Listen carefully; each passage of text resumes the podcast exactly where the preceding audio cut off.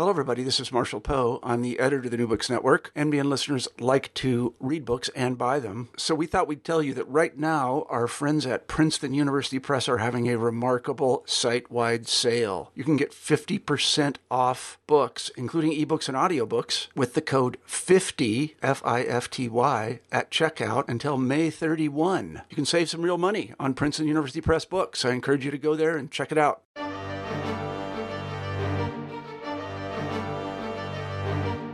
Hello, and welcome back to New Books in German Studies. My name is Ryan Stackhouse, and today we'll be looking at the world of spies and lies through ideological eyes. Katrin Paehler is joining us to talk about her new book, The Third Reich's Intelligence Services The Career of Walter Schellenberg, published just last year in 2017 by Cambridge University Press. Katrin is an associate professor of history at Illinois State University and was also a member of the Independent Historians Commission on the German Foreign Office and Nazism and its aftermath. The Third Reich's intelligence services is the first analysis of Nazi Germany's political intelligence service, known as Office 6, and it mixes an institutional history with political biography of the Nazi spy master Walter Schellenberg to great effect, most notably in highlighting the effects of ideology and arguing that the ultimate aim of Office 6 was no less than the creation of an independent foreign policy. But enough from me. Katrin Paehler has graciously agreed to join us today to talk about her book. So, without further ado, Katrin, welcome to the show. Thank you so much. Thank you so much for having me. Um, I'm excited and nervous. So let's go. I noticed you share an alma mater with Schellenberg at Phillips University Marburg. Uh, do we need to be worried? Uh, it's pretty funny because I only noticed that after while I was studying this, and there was a strange moment of "Holy cow, what's going on here?" And um, I don't think we need to be worried, but I think there was quite a bit to learn from his strange decision to go to that university at that point in time. And that, that I found very intriguing. And I write about that in one of the chapters because I was so fascinated by that. Um, and it was also strange to go back to Marburg and, and look at the university archive and think, hmm, that man walked these streets and I know the places he went to and I know some of the fraternities where he was hanging out and those guys are creepy. So um, there was an interesting component to that. I was curious about your background. How did you end up becoming a historian? Jesus, how much time do you have? Growing up in Germany, um, being interested in history in general. I mean, I was one of those strange kids who you know, read about, I don't know, ancient Egypt at the age of nine or something like that. Um, so there was always that interest. And then I became incredibly interested, obviously, in, in Nazi Germany very early on um, 10, 11, 12, 13. And I think part of that was really growing up in, in Germany and the strange realization, you know, looking around and say the early 80s or late 70s, um, and, and realizing what parents and grandparents were talking about. And looking around at this, you know, presumably peaceful land and thinking, seriously, here, all of that? I want to learn more. Um, so that was very much part of it. And then I think I'm, I'm part of the post NBC Holocaust generation. So in the early 1980s, there was this huge upswing of books um, geared towards you know teenagers um, dealing with Nazi Germany, and um, I, I think I read my way through pretty much all of them. Mm-hmm. So that that is part of that. How then did you make the transition from this general interest in history and a growing interest in the Third Reich to intelligence services and Walter Schellenberg specifically? How did you write this book? Oh, that's a long story. I got my, my MA in, in Germany, and then I came to um, writing on student resistance. I wrote on the White Rose. Uh, to be more precise, I wrote on Kurt Huber, so the professor involved with White Rose. Mm-hmm. And then I came to the United States, got my PhD at American University, where I worked with Richard Breitman. And I, to, to phrase it in a stupid way, I had gotten the resistance business out of my system. So I wanted to do something quite different. And while writing my MA thesis in, in Germany, I had developed this growing interest in what we can call the Nazi intellectuals, the SS intellectuals. Mm-hmm. So Schellenberg, Best, those guys. And I was particularly interested in Best um, because I, I've, I've found him quite fascinating. But obviously, somebody else wrote a really brilliant book on that. Um, and obviously, I'm talking about Uli Herbert's big Best biography. On the shelf right here. Yeah, I, I think everybody has it on the shelf. So that was one of, I mean, if I want to be really tongue in cheek, that was a book I really wanted to write when I was 24. Mm-hmm. That's a good one. Um, so I started to cast a wider net. Other people, it's like Ohlendorf, Schellenberg, and that's when I when I got hooked on Schellenberg because there was so much interesting stuff going on there. And then this book developed in a strange sense because at one point Richard Breitman looked at me and said, "You know, you want to write." a book like Uli Herbert, and you can't do that at this point in your career. You just don't have the, I don't know, the, the, the wide knowledge for something like that to write this, you know, nicely integrated biography. And I remember being slightly offended, and he was so right with his statement. So that's when I when I started to broaden this yet again outside of the biographical and started to think about the institution which also explains to some extent the structure of this book because it's still partly biographical and it's partly institutional, and I'm trying to bring that one together. And you see the origins of the, of this particular book there in, in my initial wish to write a biography at a point when biography was not really fashionable. But I like biographies because it helps me to think and to conceptualize things. And and the book is um, you know those those two parts intersecting sometimes side by side. And I think um, that tension makes it interesting. Mm-hmm. Well, speaking of this intersection between biography and, and institutional history, you start the book by tracing Schellenberg's life through some of the early breaks in his career up to the point where it really takes off. Mm-hmm. Who was Schellenberg and how did he find his way into this career with the SS Security Service? Oh, man. Who was he? a man who really wanted to make a career. And you can see that I, I, I argue in his decisions, early decisions all the way through. You know, where to go to school, what to study, mm-hmm. um, which classes to take, which fraternity to join. And he, he was casting for, for the best opportunities which is not to say that he was not ideological, but he was not in in in the beginning, I would argue, one of those strongly committed ideological soldiers.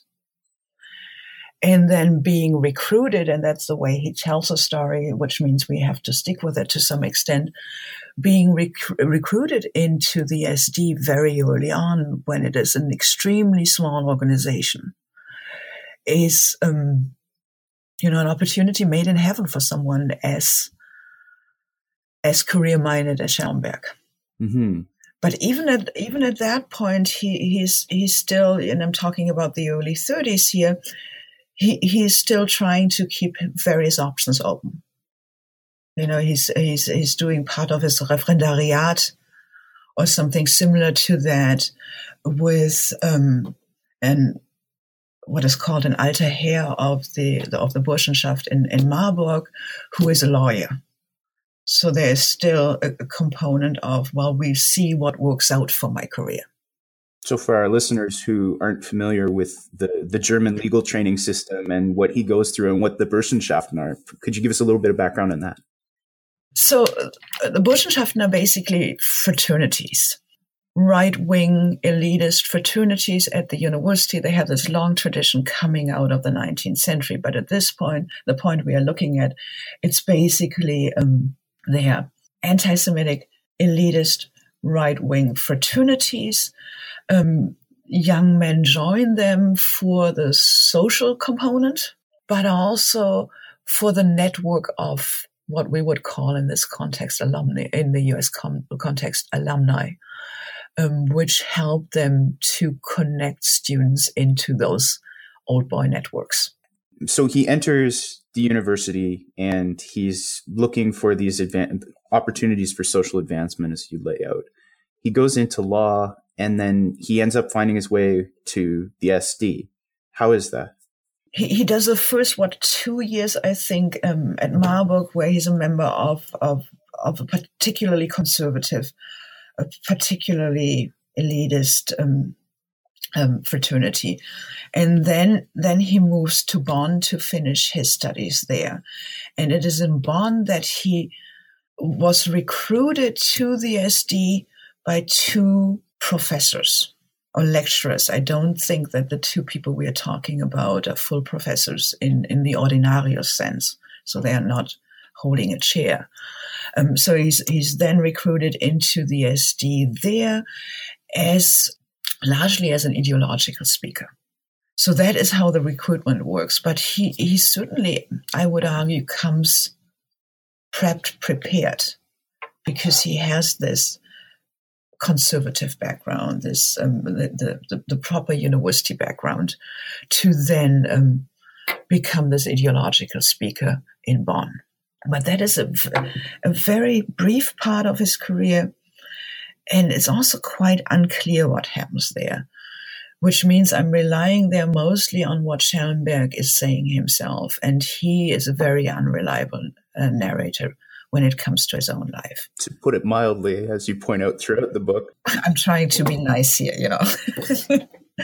but, um, you know, we have various stories there where he tries to explain how he ends up with the SD. Um, they, they kind of coalesce around the story I'm telling here. The other thing to keep in mind that as much as I'm fretting about that and as much as I would like to know more about that, when Schellenberg is writing all of this, this is not an important component of his life.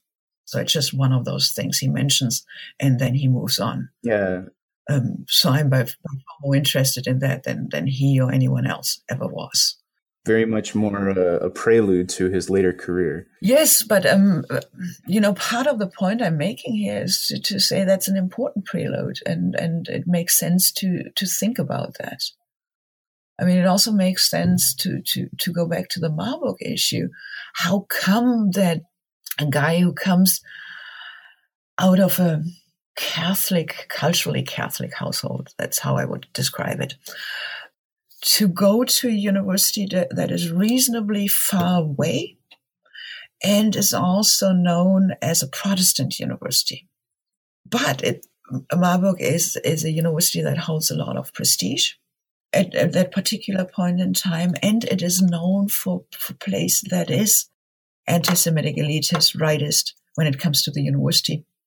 So it's, it's, it's a career choice right there. Mm-hmm. Don't know whether it was a conscious career choice, but you know, if you have the university to pick, uh, if you have the opportunity to pick a university, um, you, you make choices right there. And he certainly does. Well, he comes to the SS Security Service through his work as a, as a essentially a glorified public speaker. Mm-hmm. And from this, he goes on to rise to a key figure in the security police administration. How does he rise through the ranks so quickly? What what leads him on this path? He is smart. He is industrious, so he gets stuff done. Um, he puts his legal training to good use and he is really good at make finding patrons. So working for the person who is kind of you know his supervisor who doesn't necessarily have the legal training that Schellenberg has, who isn't quite as industrious. So he manages to to basically get his supervisor's job for a couple of years there you know, it's it's it's always. I mean, he's working for someone, and then one notices that this someone is not there anymore, and Schellenberg has jumped the ladder a little bit. Hmm. So that is very much the way how that works. It's also important to keep in mind that what is the SD is a very small outfit at this point in time. It's a really good place for young, ambitious men with the right training to make a career. So, so people who can how should I put that? Who are not simply party hacks, who can negotiate the distance between the party and the civil service, who have the proper training. So have uh, to, to some to have the who have the university training, who have to some extent um, you know, a, a leg on both sides of the divide. And, and, and I think there is a world opportunity for people like that, like Schellenberg, at that particular point in time. Well, the case study that you provide is the planning for the future Reich Security main office, and before that, even what the career paths for personnel between the security service and the larger security police are going to be. Mm-hmm. I was wondering if you could tell us a bit more about that, because that that's really seems to be the moment that Schellenberg makes his career, or one of the moments when he makes his career. Yeah, there's this, this big discussion going on of how are we going to integrate the SSD crowd into the police, into some sort of a civil service. And part of the issue is that Heydrich and others would like to be able to to put their men simply to put it simply to put them into police positions. However, this is a modern state, it's a modern bureaucracy. So to have a certain position in the civil administration, even in Nazi Germany, you are supposed to have a certain level of training um, because uh, that that is a requirement for for, for for this position because it's it's it's a proper civil servant. And what Schellenberg is asked is to figure out how to make that work. And what basically happens there is that two people are pitted against each other. On the one hand, Werner Best, who uh, I mean, he's very much a Nazi ideologue, but he's also very much trained in the old system. And, and his argument is that university degrees, proper training matters. And Schellenberg is trying to figure out how to, well, how to work around that while still retaining somewhat of uh, the integrity of the civil service. So, you know, the, the, the, big deal is that Best is making an argument for people who are properly, not pro- who are properly trained and good Nazi ide- uh, ideologues. Um, Heydrich is, is incredibly concerned about this becoming a civil servant shop. It's, it's the terminology he uses, something along those lines. and and and Schellenberg is straddling this whole business, but eventually he comes down on Heydrich's side. And they go after Best with all guns blazing um, in, in terms of a very, very public dress down of, of Best. And the intriguing part is, I mean, um, it's, it's not that Best is defending um, an independent civil service, but it's, it's rather an intra Nazi argument of how the civil service of the future is going to look. Well, it's out of this work for Heydrich as head of the security police that it seems Schellenberg really becomes the go-to man for a very influential Nazi within the security services. Yeah, yes. And, and I think what Heydrich liked about him is that, um, that Schellenberg certainly had the proper loyalty training and he could deal with people like Best in the sense that, um, that there is a level at which um, Best and Schellenberg, who were both trained in law, were peers. But at the same time, that, that allowed Schellenberg to, to at least try to take Best down. So um, Schellenberg becomes Heydrich's go-to person for complicated bureaucratic matters. And we see that first here, and then we see that with um, the setup of the Reich Main Security Office, Reich Security Main Office, Reichssicherheitshauptamt. Um, where it's actually Schellenberg who writes the first draft of how the structure is going to look. And then there are long negotiations and there's a little bit of a back and forth between him and Heydrich. But at the end of the day, um, the blueprint Schellenberg came up with is the is what becomes the Reich Security Main Office. So he is the go-to person for those complicated matters when it comes to Heydrich. So that's another one of his his um, you know important patrons. Obviously, he's not taking over Heydrich's position, um, but in terms of finding patrons within the SD, it doesn't get much better at that point. Also, keep in mind, we are talking about um, what the years 38, 39 here. So Schellenberg's 28, 29 years old. This is a pretty stellar career. Mm-hmm.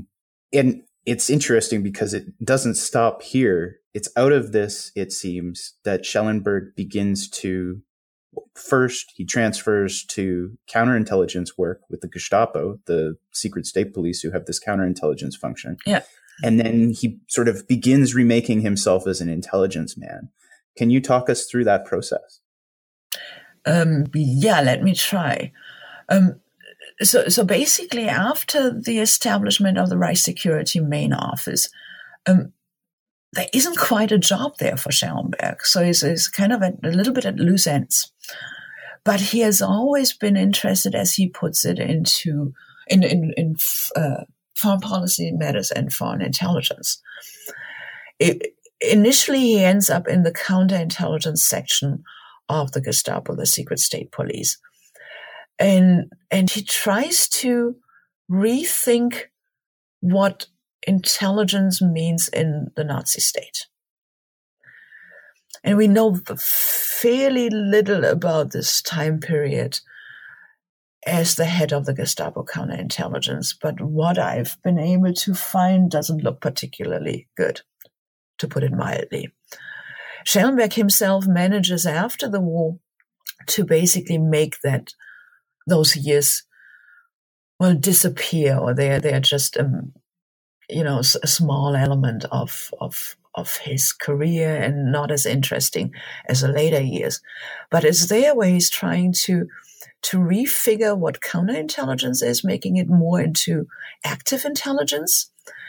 And he is trying to um, basically gobble up as many responsibilities as possible at that point in time and um, as many responsibilities as possible within what is Office 4 of the Reich Security Main Office, the Gestapo.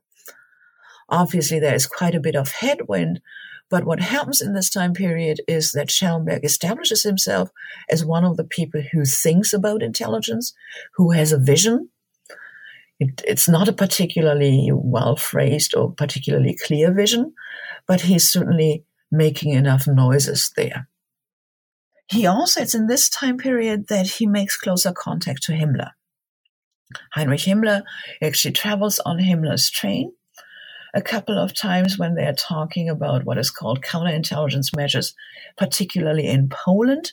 And here we're talking about um, the AB Aktion, so the arrest of um, Polish intellectuals, and also um, about um, uh, uh, other active policing measures abroad. Let's let's let's put it like that. So he finds himself another woolly, intriguing patron in this context, and then Schellenberg is famously involved with um, the incident at the uh, at the border in in Venlo, Venlo, in the Netherlands. So the attempt to abduct, ab- abduct, sorry about that, abduct the two British intelligence officers, and they are indeed abducted. This is the Venlo is a, one of those complicated stories because it seems that everybody and his cousin was was involved. I'm I'm still somewhat unclear of who exactly came up with it, what exactly, how, how exactly this this worked. But for Schellenberg, the important thing is that when stuff went down, so when there is this big shootout in, in, in Venlo and they drag the two guys across the border, Schellenberg is right in the thick of it. And that is certainly an important moment in his career because before you know, he had made this, he had created this image of himself as, as an intellectual, someone who thinks about intelligence. And here he presents himself as someone who does daring spy work. This again seems to be another one of these inflection points in his career. He parlays this experience with the Gestapo counterintelligence section and this kind of activist operation to go out and seize members of foreign intelligence services on foreign soil to a takeover of Office 6 within the Reich Security main office. Political foreign intelligence service, it's like how I would like to describe it. At this point in the book, you turn away from Schellenberg specifically and toward some of the background, the institutional history of this organization. Yes. How did the SS Security Service and Office 6 later conceptualize and conduct intelligence operations? Nice small questions. Yeah. It's it's it's one of those cool questions. I'm I'm I'm sorry if I'm if I'm sounding vague on it because quite a bit of that I think even with my book is still shady and unclear. What I'm trying here is to get closer to it. The situation in, in Germany is the following. There is no shortage of intelligence organizations or organizations that um, collect information. And what becomes the what becomes Office 6 of um, the Security Main Office. So SD Foreign Intelligence is one of those many organizations. And initially, they, they have a very restricted mandate because they are not supposed to collect military intelligence because that falls under the purview of the Abwehr. They are not really doing what diplomats are doing you know, the, the kind of broad political information that diplomats tend to collect. So they're, they're trying to find a particular avenue into intelligence and it focuses on what I sometimes call the attempt of ideological enforcement abroad. Um, the, the other issue is that all of this is the, the SD, so that's uh, Security and Intelligence Service initially. And initially the SD, so we're talking about the early 1930s here, consists of three offices. So one for administration, one for domestic intelligence collection, and one for foreign intelligence collection. And it's the domestic intelligence collection that is actually doing most of the work. So foreign intelligence collection is a little bit of an, a stepchild, an afterthought. There is a little bit of work going on in the mid 1930s, but we, we have very shaky understanding of that. It's, it's, it's quite unclear what exactly they are doing. And then in the integrate, in the creation of the Reich Security Main Office in 1939, what used to do, used to be Office 3 of the Security and Intelligence Service becomes Office 6 of the Reich Security Main Office. Nazi bureaucracy, I know. Um, it's not the most exciting thing, but it's, I think it's important to have a little bit of a handle on that because um, the, the, the problem remains that this organization, what, what used to be Office 3, now is Office 6, had been an afterthought for such a long time with, with a very unclearly defined mandate. And what they had been trying to do in the late 1930s is to fill that one with meaning somehow. And what they do is they tend to spy across the border and rely quite heavily on Nazi fellow travelers. So a good example here is what is going on in Czechoslovakia, in particular in the Sudeten territories. What we also see already there is a fairly activist stance so that um, the SD, the Security and Intelligence Service, a foreign section of the Security and Intelligence Service to be quite precise, tends to support the most radical group that exists in, in any Nazi universe. So that's what they do, for example, in the in the Sudeten. So it's an it's an activist thinking about foreign intelligence. It's not simply reporting, but it's also um, you, you, know making the news, making the making the foreign policy developments. Does it answer your question, or did I just go off on the mother of all tangents? That's exactly what I think is most important about what you're doing, because, yeah, like you say, situating the entirety of Office Six's background in this this ideological basis. That's what's so exciting to me. I so I'll talk about the Gestapo some other time when you come on the other podcast. I, I, I I really like this angle in this book. Okay, thank you. um, because p- part of the problem here is um, that the source base sucks, and that is a technical term here. Mm-hmm. Because I, f- I find it really hard to put that together. I'm after all these years and after all the work, I'm still not quite happy with it because it's so disjointed. But I think despite the disjointedness that still exists, one can see certain patterns. And, and one of those important patterns is certainly the, the ideological commitment, the ideological conviction.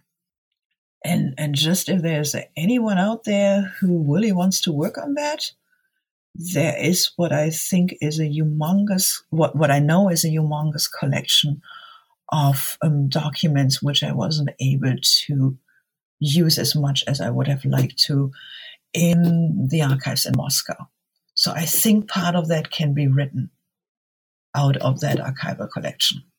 So if someone really wants to look at, you know, operations on the ground, Moscow is a place to go. Talk to me. Now, one of the big arguments you're driving at in this book is this idea that Schellenberg was trying to create an independent foreign office with a separate foreign policy almost. Part of this process entails conflict with the other sources of intelligence collection and analysis, specifically military intelligence as you move forward. Can you tell us a bit more about this rivalry and th- what the results of it were? I mean, the, the rivalry between um, Office 6 and, and the Abwehr is well known, and as is the fact that um, eventually Office 6 takes over the Abwehr. The, the, the big conflict initially is about who collects what intelligence. And we see Office 6 encroaching on Abwehr authority, put it that way, and finagling its way into it. I think that is the best way of, of thinking about that. And one of the interesting things is here, Schellenberg, after his appointment, um, to to head Office Six in forty one that he is smarter about doing that than his predecessor Jost. So you know the same conflict is there with the Abwehr, but um, Schellenberg is is smarter about that, and it's. Um, it's under his supervision that Office Six then really tries to find the pressure points of the military intelligence service. And to some extent, what what um, Office Six is doing is that they are point they keep pointing out where military intelligence goes wrong, where they didn't have good enough information. So that is one issue, and then they try to beat them at their own game with an uh, at their own game, but um, in an amped up version. So, you know, the, the, the famous um, Operation Zeppelin, for example. So the idea to use um, Soviet POWs of so uh, use uh, Soviet POWs as agents behind Soviet lines. So there is nothing, nothing tremendously new about it. Because you know, but military intelligence and tactical intelligence has always done that. But what Office 6 does is they think about this as a huge operation. So, you know, the more the merrier. Um, trying to send those those Soviets um, across the lines um, into Soviet-held territory to then report back. And the idea here is um, that that somehow those Soviet POWs have become, I don't know, Nazi fellow travelers, ideological fellow travelers, and they will be so happy to do something, uh, to do anything about against Moscow that they will happily um, work for Nazi Germany. And once again, the the big thing is that they try to do that in a in a massive operation and and and and that is I, I, think a good example here of of what office 6 is trying to do do it in a greater fashion do do it in a more outrageous fashion with more people with even less um, interest in in human losses so that is the the office 6 way ultimately as you say the abwehr military intelligence becomes incorporated into Office 6. How does this happen? The takeover of the Abwehr had its background in suspicions of treason against the Abwehr, which dated back um, to 39 and and and uh, Canaris is uh, don't don't even want to call them peace feelers, but there is this general suspicion of Canaris that he is not quite quite as committed as many people would like him to be. Let's put it that way.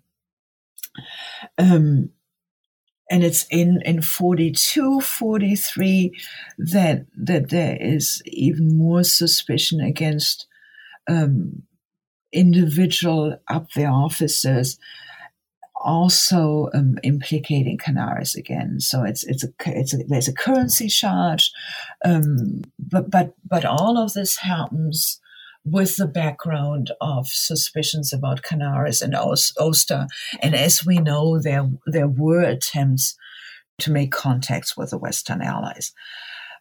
What happens is this, is this intriguing thing, I would say, where two things happen at the same time. It is blown up, but there is also something going on.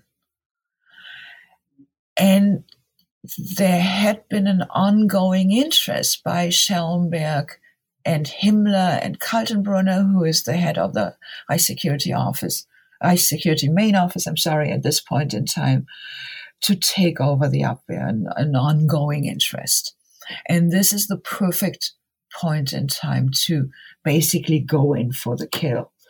Um, also, Canaris lost Hitler's support. So all of that coming together then leads to a situation where the Abwehr is basically done in. The, the official takeover happens in in uh, in May of 1944, if I'm not mistaken, 23 May. What is quite intriguing, and one can see Schellenberg working this again, how he tries to lay out what I call a layout a vision for for Germany's future intelligence and information service and what he thinks that organization should do. So he's he's laying out a fairly broad vision that um, goes much beyond um, the restriction to political intelligence that he had talked about before, but it's it's quite ideological ideological, it's quite racialized, and it shows a very peculiar thinking about intelligence, um, to put it mildly. At the same time, he manages to integrate into Office 6 those parts of the Abwehr which um, are most useful for him.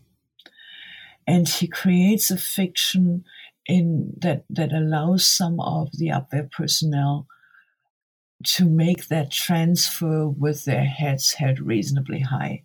So initially, um, there is a joint leadership of this new branch um, with him and someone else. So the, the whole point is, and I think one, one sees rather nicely how Schellenberg is able to, to work a bureaucracy by, by saying, hey, more, more or less saying there is no need to antagonize all Abwehr personnel, but rather we would like to incorporate the personnel and their networks and their knowledge.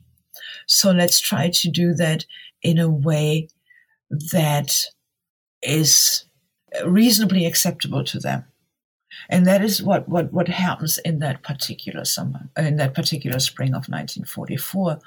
And what I found intriguing are the, the speeches that Schellenberg and Himmler give at uh, this conference in May, which is meant to, to bring the, the two organizations together.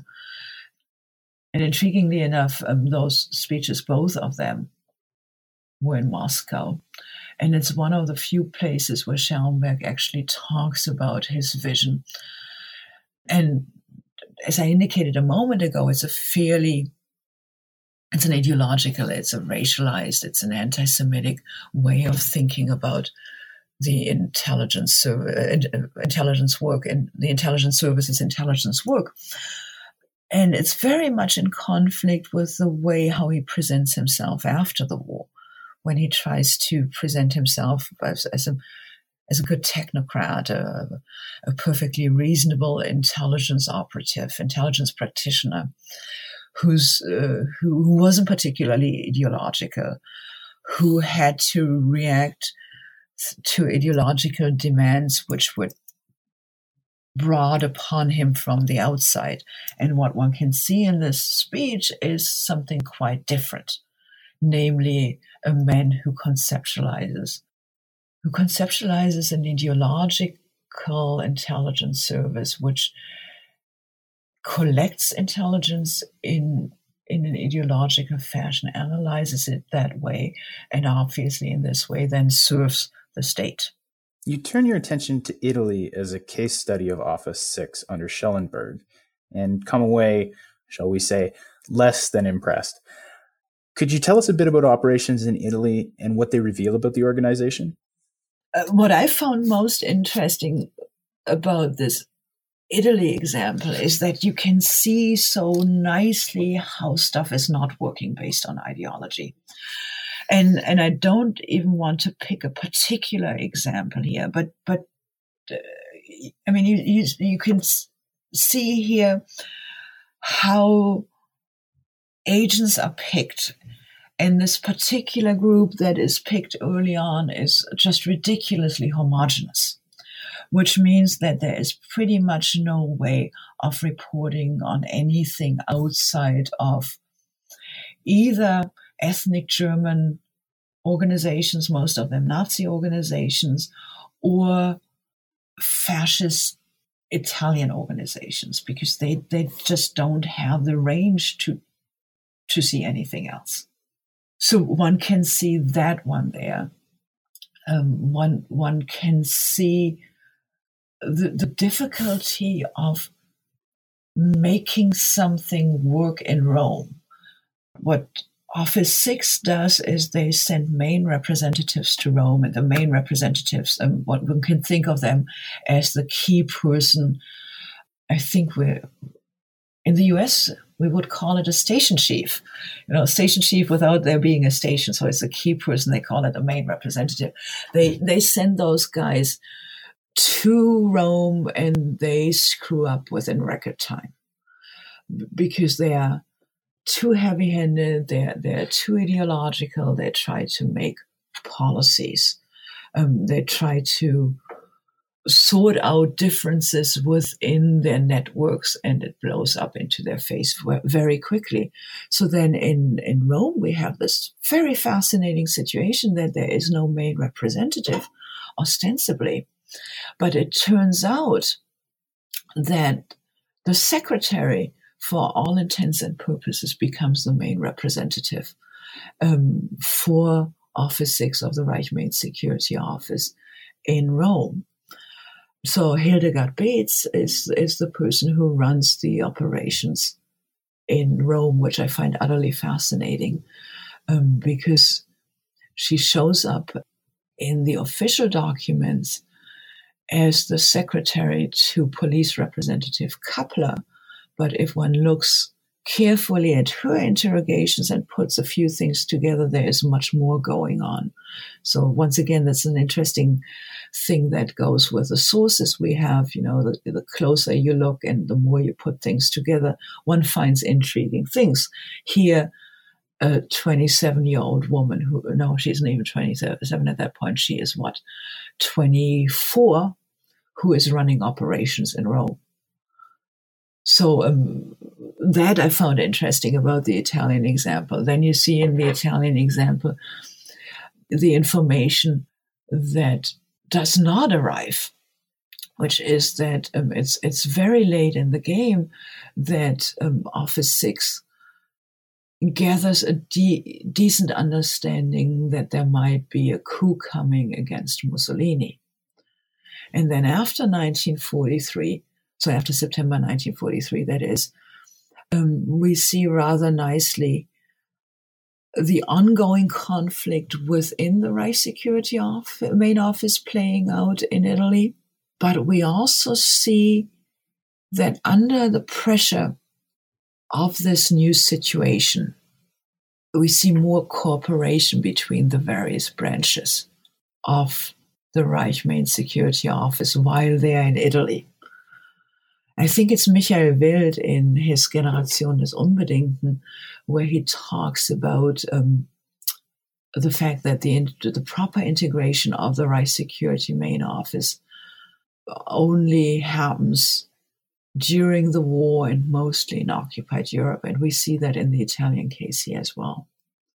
So, um, internal conflicts, which are ridiculously important in Berlin, um, which determine what everybody is doing in Berlin and which are quite important um, in the early phase of the war, break down and become much less important in the latter phase of the war, which is when this Reich Security Main Office really becomes an integrated instrument of terror and policing and surveillance. And we can see that, I think, in the Italian case rather nicely. So, as part of his plans, Schellenberg also comes into conflict with the Foreign Office, this being the plans to create this independence for independent foreign policy almost. You describe Office 6 in the Foreign Office as operating in separate universes. Could you tell us a little bit more about what you mean by this and, and where where you see the conflict between the two arising? I see the conflict. One, one part of the conflict here, I would say, is quite simply the collection of intelligence.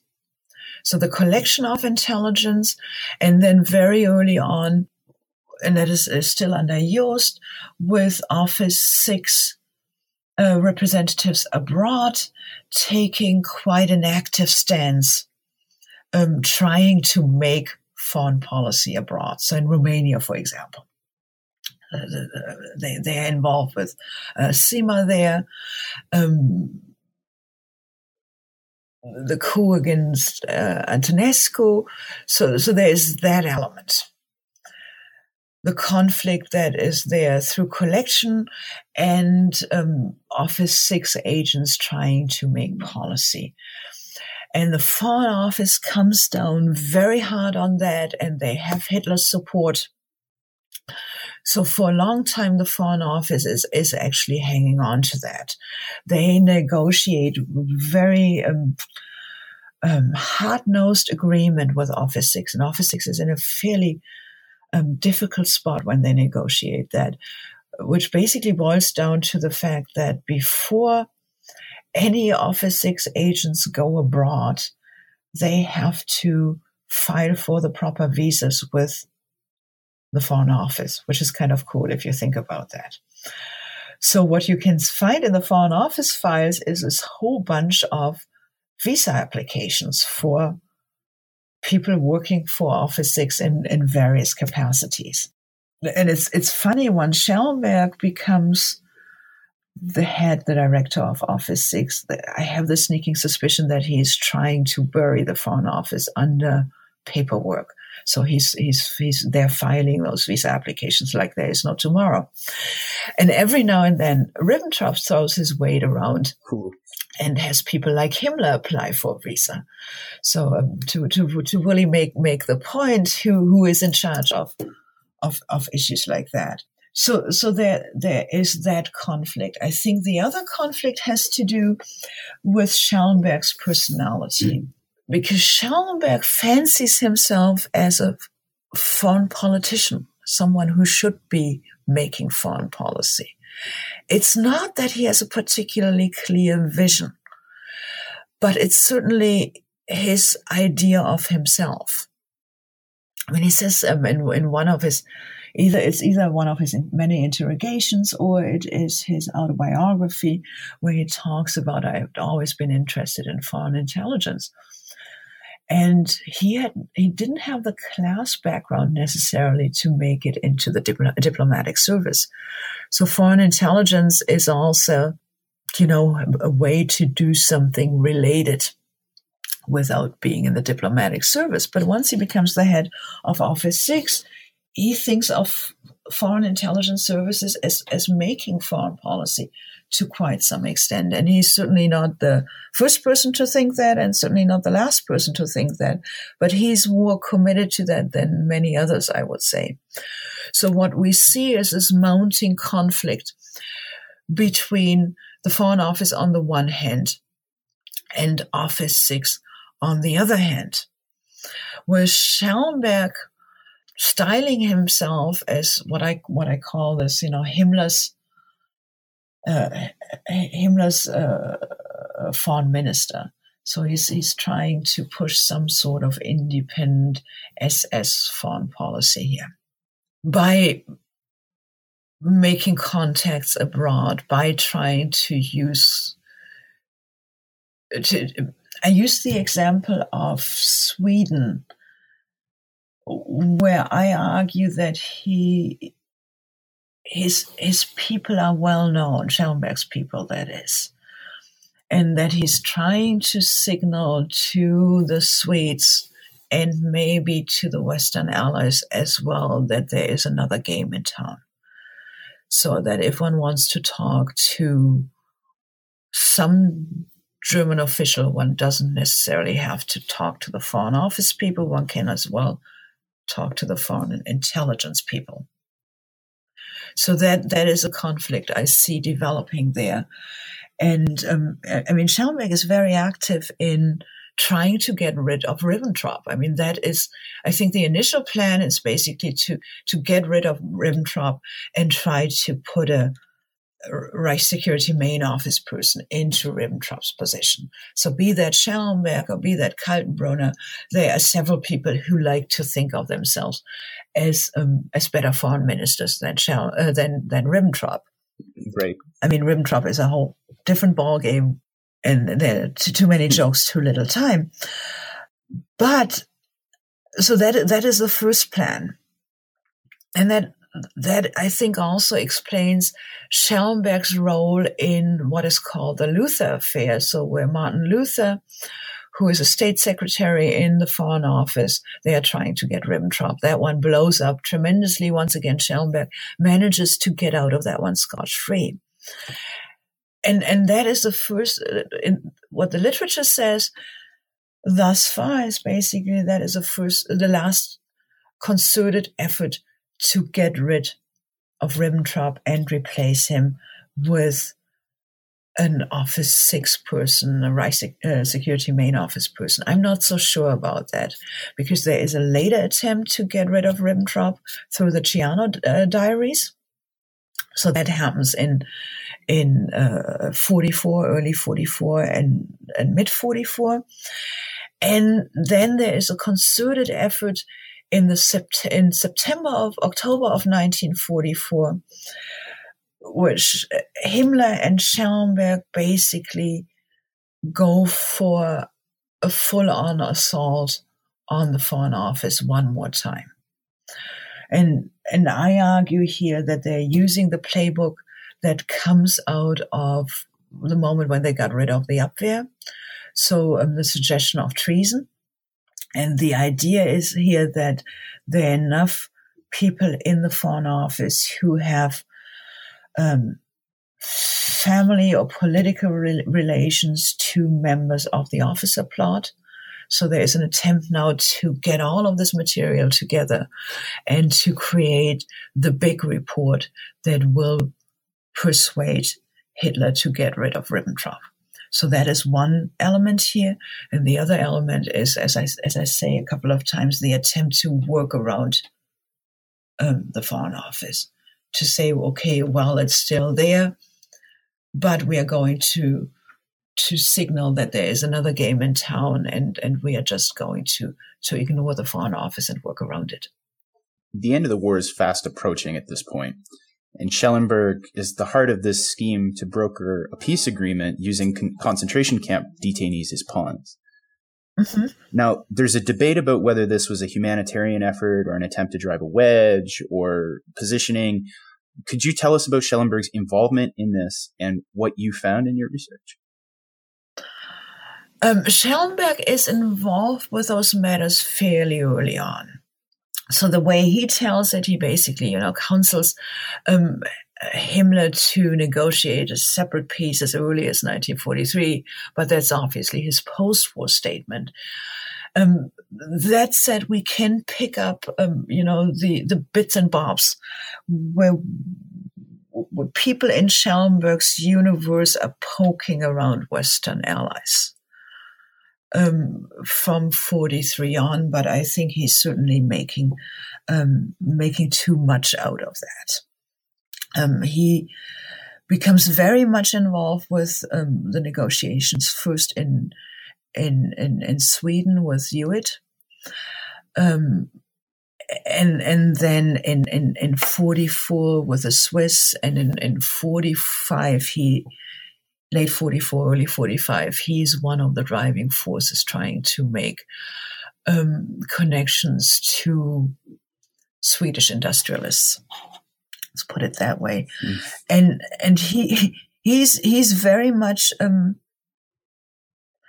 he, he's very much banking on goodwill he had accrued, especially with some of the Swedes in moments when he had performed more as a diplomat than as a spy master. So, for example, when it comes to the situation of those those famous the Warsaw Swedes, so the um, the, the Swedish um, um, managers who had been arrested in, in, in Warsaw for support of the, the Polish underground and who were um, largely sentenced to death. And um, Schellenberg was one of the people who helped to uh, help to make it possible that those death sentences are thrown out. So that goes to my earlier point that there is an idea that Schellenberg is is signaling to people that there is potentially another game in town. When when it comes to the whole negotiation about the end of the war, I mean, obviously, Schellenberg likes to portray himself as a humanitarian once it's all over. I do think that he is, um, that this is obviously a post war. Um, post-war apology, a post-war um, ex- excuse for everything that went on, whatever you want to call that. Post-war justification, that's a word I was looking for. Mm-hmm. Um, while he certainly didn't mind a few people being rescued, that was not what this was about. But rather, I think it was about trying to break up the anti Hitler coalition by either uh, negotiating a separate peace or, in a perfect world, make the anti Hitler coalition explode and gain a different, a new lease on life for parts of Nazi Germany or parts of Nazi part of Nazi Germany's official dom. So any any humanitarian effects were absolutely side effects. And I think um, that shows up rather nicely in the document, in, in the documents I'm using here, because they, they, they, they're using the term, it's a Nebeneffekt, a side effect. So if a few people get released, so what? Uh, but but this is not what it is about. But it's it's, it's it is rather about trying to negotiate something which will either end the war or explode the anti-Hitler coalition. But it's also um, it's also the last step of Schellenberg remaking himself into a full-blown diplomat, and and that works out rather nicely for him. So, at long last, we find the Nazi spy master fleeing the country. What happened to Schellenberg during the collapse in the post-war era? So, so Schellenberg, he wouldn't say that he fled the country. He would say that he was sent to um, to Scandinavia um, by the Dönitz government to negotiate the end of the war, the cessation of hostilities in the northern sector, so in Scandinavia, which in fact means he fled the country. Um, so he, he he got out of the country, um, actually nicely equipped with with with money, several passports, and so on and so forth. And he goes to Sweden I mean, this is where all of this is supposed to happen. And due to the negotiations that had happened at the very end of the war and due to his association with Count Folke Bernadotte, who um, is a representative of, of the Red Cross in, in these negotiations, he ends up in this really nice setup where he is initially ensconced in one of Bernadotte's estates, and then he is in a reasonably nice setup in, in Stockholm. And it's in this situation that he writes down what I call the Urfaust, the, the main manuscript or the basic manuscript of the negotiations that happened in, in the last weeks of the war. Those humanitarian efforts, quote unquote. So he's writing that. Bernadotte is writing his version of those particular events. And Schellenberg's adjutant, um, uh, Franz Goering, is writing his version of the, the events. I'm, I'm, I'm sometimes calling it the, the Swedish Writers Collective. Um, because there's something peculiar going on about the way how this particular document that becomes so important for Schellenberg to secure to secure his future and has become so important for many historians who, who take this very much at, at face value and are then very excited that it matches up with, with Bernadotte's statements by and large. Big surprise. I mean, they were basically sitting in the same house writing that. So this becomes this, this really document, a really important document, which is quite important for Schellenberg's well-being and for what, what historians write about, especially the negotiations at the end of the war eventually Schellenberg, um, the, the, Americans understand that Schellenberg is um, sitting pretty in Sweden. That's what it boils down to. And at that point, Schellenberg has already, and we're talking, you know, May, May, late May, early June of um, of 45. Schellenberg is ensconced enough and he has enough support from Bernadotte who liked the man, who, who, who liked dealing with Schellenberg during the negotiations. Schellenberg also had has some other contacts in Sweden. So he's a- actually able to negotiate with with American officials the the modes of or the, the, the conditions of his return to Germany, which is quite amazing if you think about that. Mm-hmm he, he, he meets with, his name is, I think, Rayens, who, who is the, the US representative there. And that person is, is rather smitten by Schellenberg and all that Schellenberg can tell about Nazi Germany and writes a very favorable um, report to American officials. And Schellenberg basically negotiates a way in which he's brought into Germany, then he's brought to the UK for a little while, and then he's returned to Germany where he's obviously under arrest, and he is um, he has at this point made it very clear that he's going to be a friendly visit, a, a friend, friendly witness, and he's very happy to talk to anyone who wants to talk to him, and he's going to tell them quote unquote everything.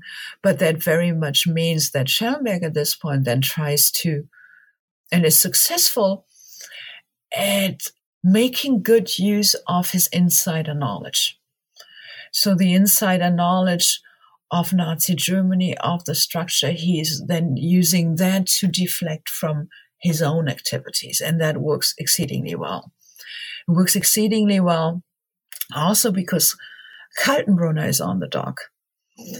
And I mean, the, the, the, relationship between Kaltenbrunner and Schellenberg was uh, famously difficult.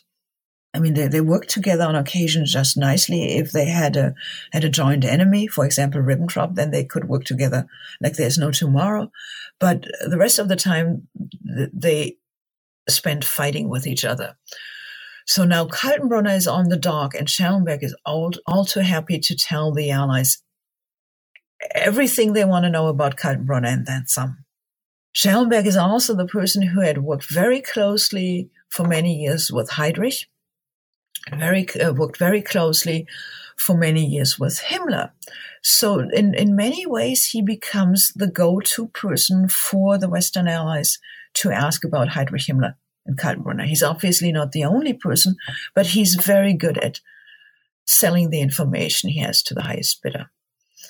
So that puts him, um, all things considered, into reasonably pretty situation, all things considered. Well, we've taken up a lot of your time, but before we wrap things up today, what are you working on now? I'm working on, and this is the reason why I'm still typing Reichssicherheitshauptamt. Um, I'm working on a book on Hildegard Beetz, and I mentioned her a little while ago.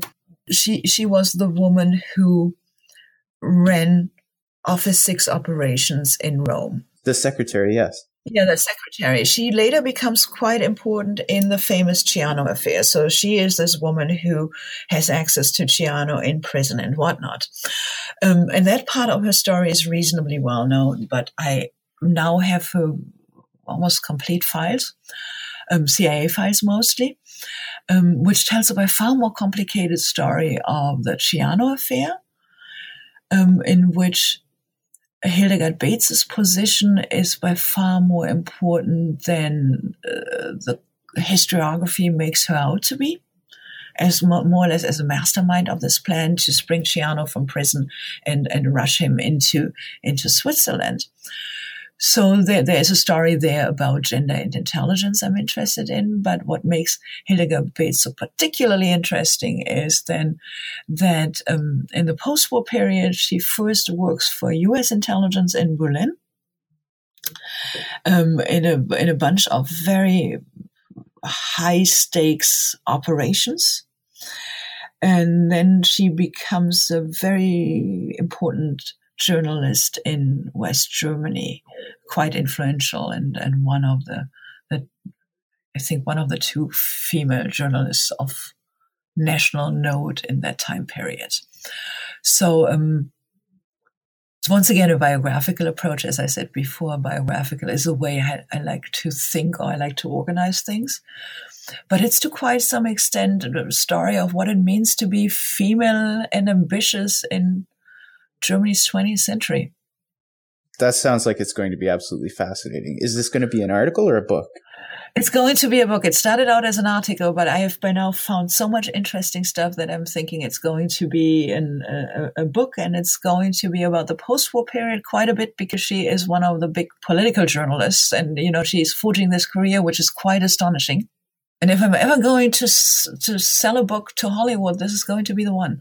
I'm joking, obviously, um, but it's it's this really fascinating story. But there's so many things one can look at through this prison of Hildegard Beetz, and um, I'm completely fascinated by it, and I'm learning lots and lots of stuff. So right now, I'm I'm working on on the Berlin spy operations, and it's quite intriguing. So it's um it's cool. It's a, it's a great topic. I'm really excited about it. Absolutely. The secretaries are totally overlooked. I, and I, I, remember reading a CIA report that actually had in the margins, find the secretaries when it's in one of the Gestapo reports, but. Oh yeah. I, I have this article out, um, uh, on, on Beetz where my, my, my, last few, it's, it's a book chapter, not an article. My last few sentences are about that we should be paying more attention to the secretaries because it's the secretaries who, who know where the bodies are buried. Because presumably they were the only person who, people who knew where to find the shovel in the first place.